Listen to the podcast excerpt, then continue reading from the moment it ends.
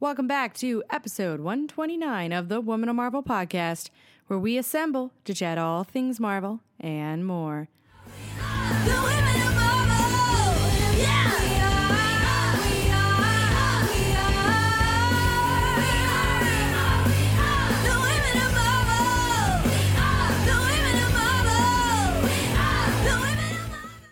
Welcome back to the Women of Marvel podcast, where we assemble to chat all things Marvel and more. This is Judy Stevens, producer.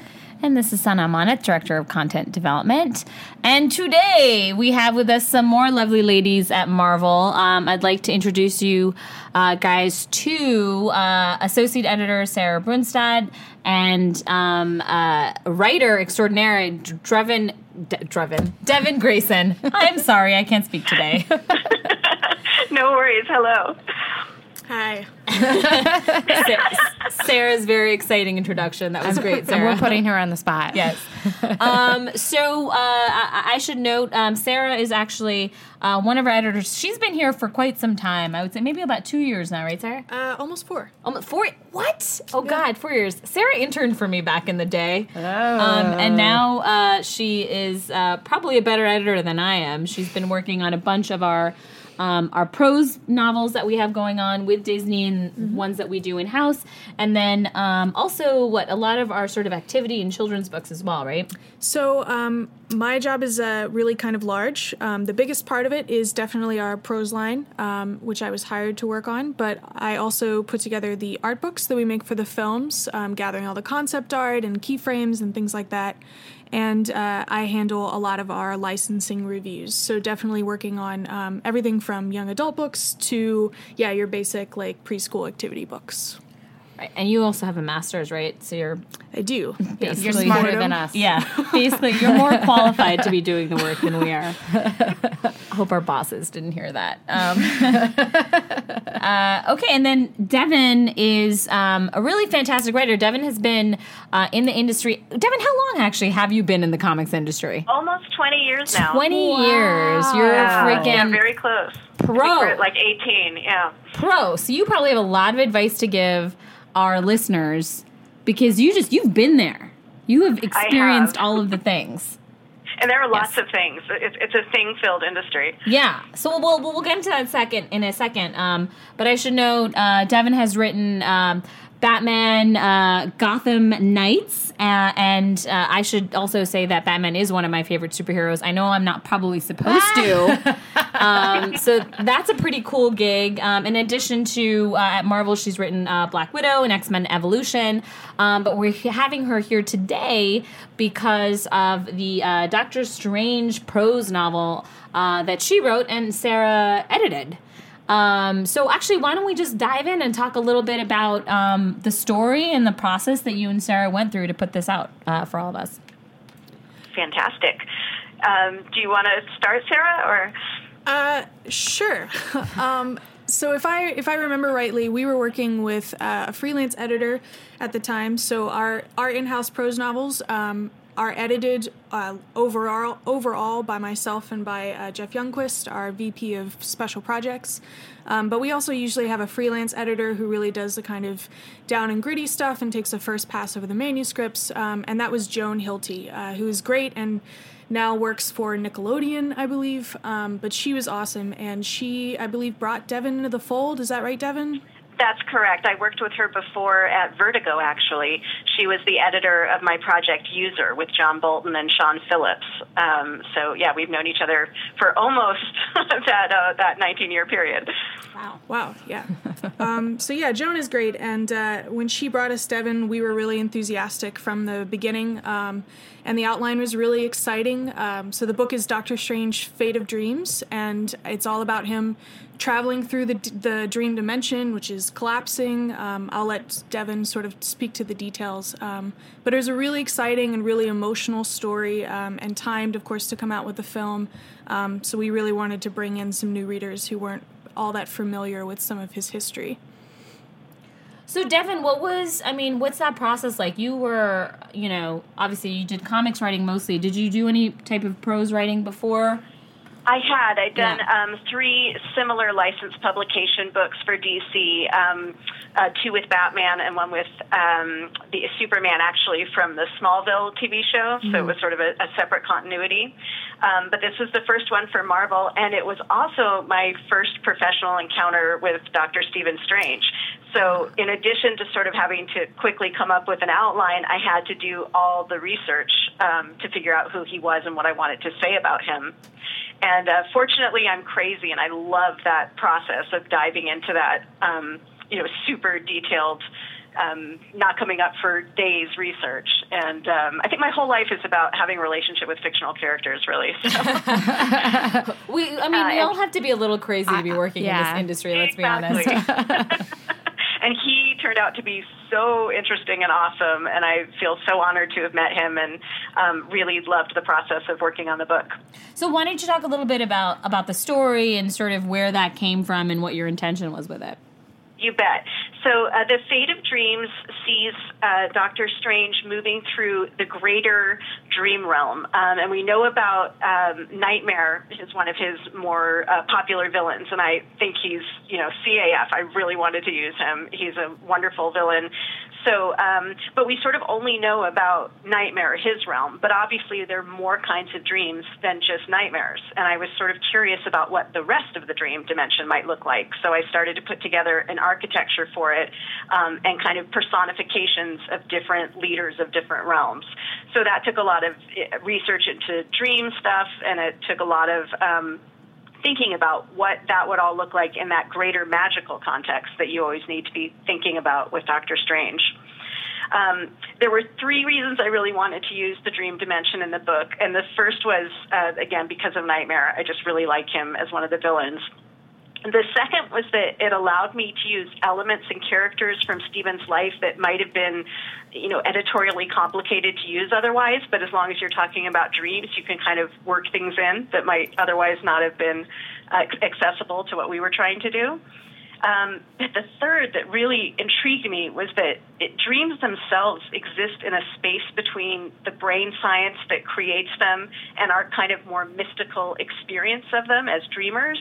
And that tension is really at the essence of Stephen's life, too. He, he's very much a scientist who has turned his life over to magic. And I really thought moving to that dimension was a good way to emotionally introduce readers to Stephen Strange. That's so cool. I love that idea. I mean, that's you know the one thing that I've always struggled with, and I, and I really like Doctor Strange in general. I didn't, I wasn't as familiar with him until I started working um, in comics, but he's still not one of my favorite favorites. But I love his personality, and I love this idea of trying to merge like the mystical arts with you know the scientific and like you know how that actually comes about because they seem like a contradiction in a lot of ways right like it's Right. And, and he absolutely embodies that contradiction. You know, he's a fascinating character, and I think actually has become my favorite. Um, although, of course, it, spending this much time with anybody might do that. but um, he is unlike any other of the Marvel superheroes that we're used to. He his origin doesn't follow the kind of typical um, hero's arc that we're used to. He really starts as this despicable human being. He's a world famous neurosurgeon, um, and he's concerned with nothing but status and money. And most of the Marvel heroes, when you think about them, they sort of are naturally empathetic, and that leads that leads them to some kind of knowledge, and then something horrible happens to them that gives them powers, and they sort of know immediately that they need to use those powers to make the world better. And that's not this guy's story.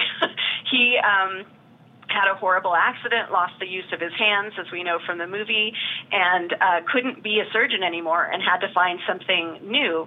But um, it was kind of by accident, like he's drunk and derelict and just walking through the, the wharfs. This is his the original Urtext.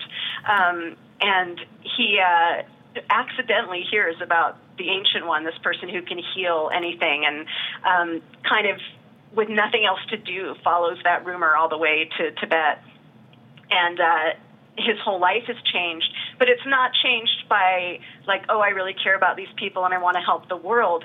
Magic is empirically proved to him, mm-hmm. and as a scientist, he sort of looks at that and goes, oh, wait, the game is not what I thought it was. It's way bigger, and obviously, I need to learn how to do this and master it, and obviously, that is going to encompass taking care of you know the, all the inhabitants of Earth, the entire realm. Um, so it's just it's a really interesting way. And then from there, in doing the duties, he learns empathy and he starts to really Huh. care about the people he's protecting. So it's not the kind of superhero arc that we usually see, and I love that about him. I love that he's a grown up. I love that the beats don't happen in the places that we're used to. Right, right. So he you're saying like his his mission statement and his desire to become, you know, Doctor Strange, Sorcerer Supreme has to do with knowledge. That desire for ultimate knowledge. That's exactly right. Yeah. Huh. And one of the things that I really loved about um, Devin's whole approach was taking side characters who, in some ways, mirrored different aspects of Strange and using them as sort of reader entry points. Um, I don't know if you want to speak to that, Devin, but the Sharanya's whole character, um, the idea that she also is a scientist who is skeptical of these things when they first start happening to her. She you know has a demon on her on her back and uh, dr strange helps her get rid of it and then um, she ends up helping him dive into the dream dimension and sort of sort things out um, but it gives you Yeah. that kind of like viewpoint for the reader to come in Exactly. And then the other character is Jane, who's an inhuman, so her experience is much more mystical and out there. Um, and it was really important to me to sort of indicate the larger world around him, both in terms of inclusion with female characters and people of color, um, and also in terms of sort of the supernatural architecture of the universe as Ditko and Lee originally uh, developed it, which is just, it's so huge and so predatory and dangerous. Um, but so, yeah, Sharanya is a scientist herself who's studying dream science and understands it very clinically. Um, and she finds herself embroiled in something that she can't explain through normal means. And um, as she's moving through the dream dimension with Stephen, she really is sort of an echo of his earlier voice of trying to make things make sense in a scientific context. Um, and that. Um, you know, pulls memories out of him as they move together. And then Jane, on the other hand, is a very young inhuman who's really struggling with her powers and is kind of overwhelmed. And her particular power has to do with the dream dimension itself. She's receptive to the dreams of the uh, dream sovereigns instead of normal dreams, and she moves in and out of the dream dimension. Um, not really at will, but but kind of accidentally slips back and forth, and uh, so that's sort of you know the, the mystical, the the too large to fully explain. Um, she she's much more embracing that side of him, and he's moving through the dream dimension with both of them and with Nightmare. That Yeah. sounds awesome. I Yeah. I actually I have not read it yet, but now I need to read it. 'Cause it sounds so cool. I know. Dream dreams are always like like made me really interested growing up. Like, what did your dream mean? And to know that they're Yeah. like some type of like science attached to it would be really good Yeah. to know. Yeah. Exactly. Yeah, and they they really. Um, you know, they can be described as sort of, you know, neurochemical um, things that, you know, Sharanya talks about her understanding of dreams from a totally scientific point of view. Um, but then, right, they we also really all experience them in this much more mystical context. Mm-hmm. And what I've always loved about them is that the rules are so sort of cartoony and weird. Like in a dream, you can be in a place, but it isn't really that place, and it doesn't stay that place. You just know it's supposed to be that place, mm-hmm. and people change. You know, all of that is is very uh, fluid, and I really loved being in a space where that could keep coming up. Yeah, it's definitely like an amalgamation of everything that Strange is, right? Like sort of a mm-hmm. mix of sort of the mystical um, and the factual in one place, right? That's interesting. I hope so. Yeah. Yeah, yeah, cool. Well, we actually have a little bit of a clip from the said prose novel. Yeah, I want to hear it. Let's listen to it. Uh, so to introduce this a little bit, this is um, Graphic Audio is one of our licensees. They do uh, these really elaborate um, productions of all of our prose novels so far. Um, their whole slogan is "A movie in your mind." It's a very interactive experience, um, and so they did a great production of uh, Doctor Strange: Fate of Dreams. And the scene that um, this is coming from is uh, Stephen has found Jane in a dream finally. He's tracked her down and, and he's trying to help her make sense of everything that's around her. But it's a very um, chaotic scene. There are a lot of predators, like Devin was talking about, in the dream dimension. Um, and she doesn't really know how to fend them off. So this clip kind of jumps you right into the action. Just stay calm. As he began mentally crafting a banishment spell, two of the cabin walls collapsed together.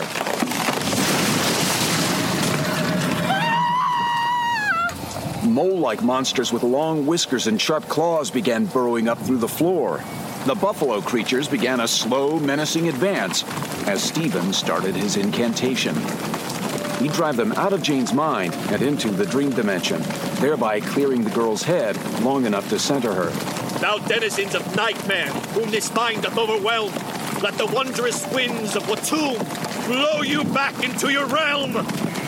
A squall of iridescent wind gusted across the hill, through the cabin and the rain, and scattered the somnivores like sand. The bed cover swirled and flew, mingling with ashes from the hearth. Then, there was nothing but Jane and Stephen on the hill, standing in the rain, and the remnants of the ruined cabin, of which less than a full wall remained.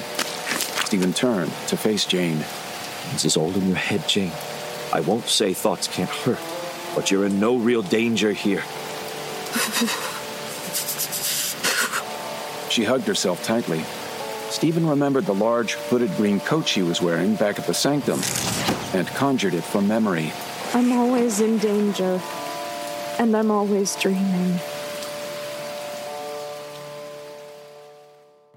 Well, that was the clip. Hope you guys enjoyed it. Um, so I mean, Devin, what is what, what was your response? You guys, you heard it for the first time. You're sort of in the middle of, you know, making up all of these things in your head and and uh, kind of connecting with the reader in a way that's going to connect with their imagination. When graphic audio comes in and brings it to life, what you know, how, how do you respond to that? It is so cool. I was so excited when I realized that was going to be happening. And to me, it, it was sort of like when pages come back from a really great artist that you're getting to see somebody else's interpretation of your work in a way that adds this totally new dimension to it. And listening to the, the audio really felt like that to me. It was this amazing production. It's almost more like a radio play. Um, and yeah, hearing the characters come to life and, and there's music and sound effects. It, it was really exciting and fun. What about you, Sarah? What, what your, was your response? Um, yeah, I love working with graphic audio. Um, they've been a great licensee and they do a really nice job with all of our books. Um, you can check out their full line, it's graphicaudio.net. Um, but what I really love about it is the care that they take in uh, making sure that they're accurate to the source text, but they're also um, really giving you something new that you're not just getting from the prose. Um, but we, you know, they come back to us with all kinds of like great questions. Um, they're really careful about pronouncing names and things like that, just very respectful towards the uh, source. So they're always really fun to work with. Um, and the productions are, you know, they're just perfect for like road trips or train. Yeah, radio radio uh, a program sound is like the best. I think. Yeah, like Wait. a 1940s. Yeah. It It's so feels cool. Yeah, it's really cool, and their their voice actors are fantastic. We had a feature um, for those of you guys out there. We had a feature with um, Ms. Marvel. They actually did an adaptation of the Ms. Marvel uh, comics, which we usually don't do. We usually do the prose novels. That's what they do adaptations of. Um, but they did it of the the first volume uh, of Ms. Marvel No Normal, and we had um, the voice actress on here maybe about six months ago, ten months ago, a while ago. Um, but it was really cool. You're right. They have a they really care about the source material and about making sure these characters come to life in a very distinct and different way. Um, so I think they did so- one of those for um, Daredevil, Guardian Devil as well, the Kevin Smith storyline. Oh, cool! Yeah, Yeah. yeah. No, I mean, I think it's. I mean, that's why we do these podcasts. But but I think like radio programs, anything that you're sort of listening to on on the headset is really the future of entertainment. Um, yeah, And and you can download it on your phone, iOS or Android, and listen to it on the train or any other way like that. Because that's how I listen to it. So it's pretty cool. Um, so, uh, Devin, before we, we sign off, actually, you had mentioned earlier, um, you know, you've you've been in the industry for 20 years now, right? and yeah. I think this is probably really fascinating for a lot of people out there because not, not not that many women have been at least female creators have uh, been in the industry for that long. A lot of times they come and leave, or you know, there, there's there's very few women who've had the kind of career that you've had. Um, why don't I mean? Could you tell us a little bit about you know how you got into comics, why comics, and sort of what how the industry has really changed for you? Sure. Um, I actually did not read comics growing up. Um, I was sort of raised in a hippie household, and they just weren't around. I don't think anyone would have had a problem with them, but it wasn't something I encountered uh, until much later in my life. And by that time, I already knew that I wanted to be a writer, and I was um, working on fiction projects. And I stumbled across the Batman animated series, which um, was just so amazing and um, grown up and interesting and unlike anything I'd seen before. And as I commented earlier, I, I have this habit of falling in love with people who don't exist. And that uh, happened there, and I sort of became obsessed with the characters enough to follow them back to their source of, you know, their, their origin point, which of course was comics and I had no idea uh, what the industry was like, or how competitive it was, or how male dominated. I didn't know any of that. I just cold called DC, and back in the day, they had receptionists who would answer and put you through to anybody without even really figuring out Wow. who you were. It didn't matter. yeah, I used to when I used to do lectures like. You know, 15 years ago, I just put the number on the board and go, there you go, there's your money's worth. Just call them but I asked to speak to the person in charge of Batman uh, and ended up on the phone with Denny O'Neil. Um, Oh wow. and I told him that I knew how to write, um, but I'd recently really become interested in Batman and his relationships with the characters around him, and I didn't really know about comics. Was that something they could teach me? Did he have any suggestions? And he sort of laughed and said, Well, you know, we get hundreds of calls a day from people who've read every comic ever written, but they don't know how to write, and I don't know how to teach them that. But yeah, we could totally teach you about comics.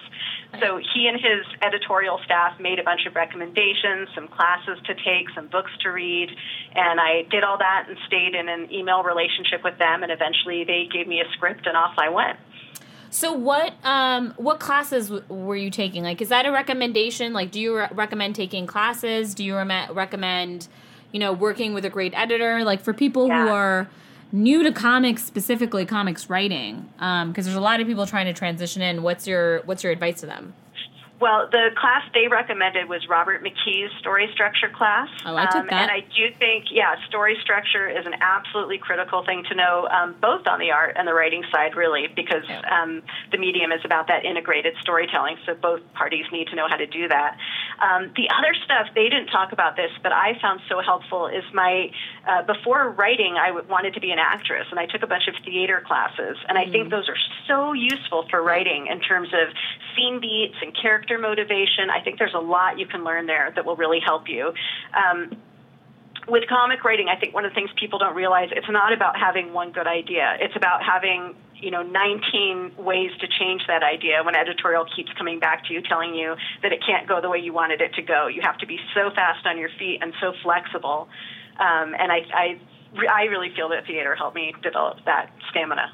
That's a that's such a great note, honestly, because we also have a lot of people here at Marvel who have theater backgrounds, like a lot of our editors, some of our writers, and that's one of the biggest thing that Joe Quesada, who's our chief creative officer, um, would always say. Like, we actually are looking for people who do have theater experience because that's the best translation a playwright to a comics writer or an actress um, or actor actress uh, to you know someone within the comics creative field that's an easier transition point than any other industry for whatever reason um, I- you know yeah. yeah and, and, and i think it's maybe just like the way that the the, the drama is translated um, with limited really limited resources and kind of bringing that to life uh, Exactly, yeah. and that relationship between um, what's spoken and what you're seeing, and how there's there's a slight space between them Yeah. Mm-hmm. that isn't there in most other media. Yeah, I completely agree. Yeah that's a good Well, also the scripts are somewhat similar. They, They're like, very I mean, similar looking. Yeah, Mm-hmm. they're very different than obviously writing a prose novel, which is actually a novel, than Yeah. writing like person walks into room, show room, has this, has Yeah. this, has this. and also understanding the limitations of action right a lot of writers don't realize you know that they're like, oh, panel one, and they put like five different actions happening in pa- in one panel. Exactly. Batman throws his grapple hook, and you're like, no, no, no, wait, stop. Yeah, yeah, yeah. Learn, learning about static action is, is one of the hardest things, and that's absolutely sort of the chief beginner mistake is trying to cram too much uh, into one panel. And I guess the flip side of that is not putting enough in the panel Yeah. in terms of those other um, acting things that we were talking about. Like you, you want to say, what are your characters feeling? What, what's their motivation in that scene? What are they hoping is going to happen? Yeah. And the more that you can put down for the artist, the more they can bring the characters to life. Yeah, definitely. And seeding that information, you know, it's tough. It's a lot that writers have to do. Seeding that information earlier, having visual cues earlier um, that you can follow up on, uh, you know, towards the end of an issue, an end of an arc, or something like that. So there is a day, great, great learning process. The story, Robert McKee's story seminar was great. I went to that. Um, Just in terms of actual story structure, I like Scott McCloud's books too, just for people. That was um, one of the ones they yeah. recommended. Scott McCloud's Understanding Comics was the very first thing I, re- I read, and uh, that was more than anything. What that was invaluable for for me was being able to talk to my parents about not writing the great American novel, but instead working in comics. Oh, really? And getting them to talk about comics as an art form and something legitimate that they shouldn't be alarmed I was doing. Oh, that's so Do you, funny. do you go now? Now look what I did. yes. look at comics now. Yeah. And when I used tell Sarah up the, the other novels that I did, my dad kept looking at them and going, you know, that's great. When are you going to write a real book? And this Doctor Strange one was the first one that he didn't say that on. He was he bought it as a real book. So it was very happy. Wow. Well, good. I'm glad we can get that taken care of. Oh, that's awesome. Well, uh, this has been so much fun talking to you, um, and just really awesome as to you know how much you've accomplished in your career, and, and and definitely so great to have you out there representing you know female creators in this industry. Really fantastic. Um, is there a particular place where fans or listeners can connect with you, find out what you're doing on social media, anywhere else? You bet. I have a website at devingraysoncentral.com, uh, and there's a bunch of interviews up there where I talk about stuff even more. Um, and then I, I am on Facebook and on Twitter as Gothamette. Awesome. Okay. Gothamette. So G O G O T H. uh, Sorry, go ahead. T O T H A M E T T E. Right, got it. That's what I thought. You made her Seven second guess eyes herself. I know. And where can people find Doctor Strange: The Fate of Dreams? Uh, it's available now in bookstores. Um, we have a Kindle edition that uh, I don't know if it's listed yet, but it's coming soon. Um, so that will be available. And uh, like I said, the graphic audio production is, I believe, already available. So it's out there. Great. Cool.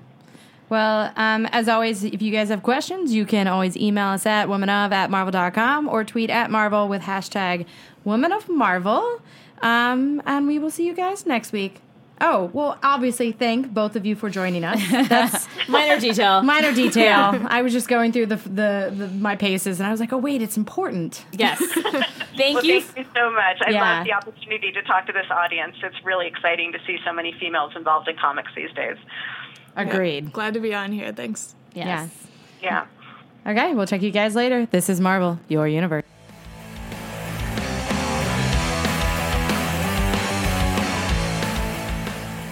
Thanks again to Devin and Sarah for joining us on the podcast. As always, if you have questions or suggestions, please email us at womanof at marvel.com or tweet at Marvel with hashtag woman of Marvel. We'll be back next week with more from Marvel's Agents of S.H.I.E.L.D. This is Marvel, your universe.